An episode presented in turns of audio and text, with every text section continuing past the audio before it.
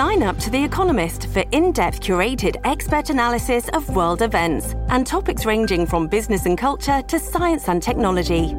You'll get the weekly digital edition, online only articles, curated newsletters on politics, the markets, science, culture, and China, and full access to The Economist Podcast Plus.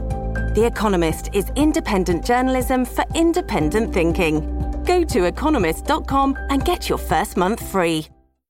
Good morning, Oregonians. Today is Tuesday, September 10th. I'm Samantha Swindler with some of the day's top stories.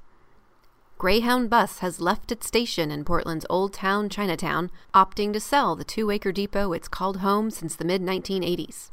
Greyhound's move means a large piece of prime real estate at 550 Northwest 6th Avenue is officially on the market. Greyhound isn't leaving the area altogether. It will now pick up customers a few blocks away at 7411 Northwest Station Way. Swan Island traffic could be backed up for months after a train slammed into the support beams to the Going Street Bridge on Saturday. Structural engineers have so far deemed only two of the six lanes on the North Going Street Bridge safe for traffic. Those two lanes are on the north side of the bridge. Oregon's first public records advocate resigned on Monday, roughly 18 months into the job. Ginger McCall cited irreconcilable differences with Governor Kate Brown's staff over the advocate's role. McCall said members of the governor's staff pressured her to take Brown's sides on records matters, but to keep the governor's role under wraps.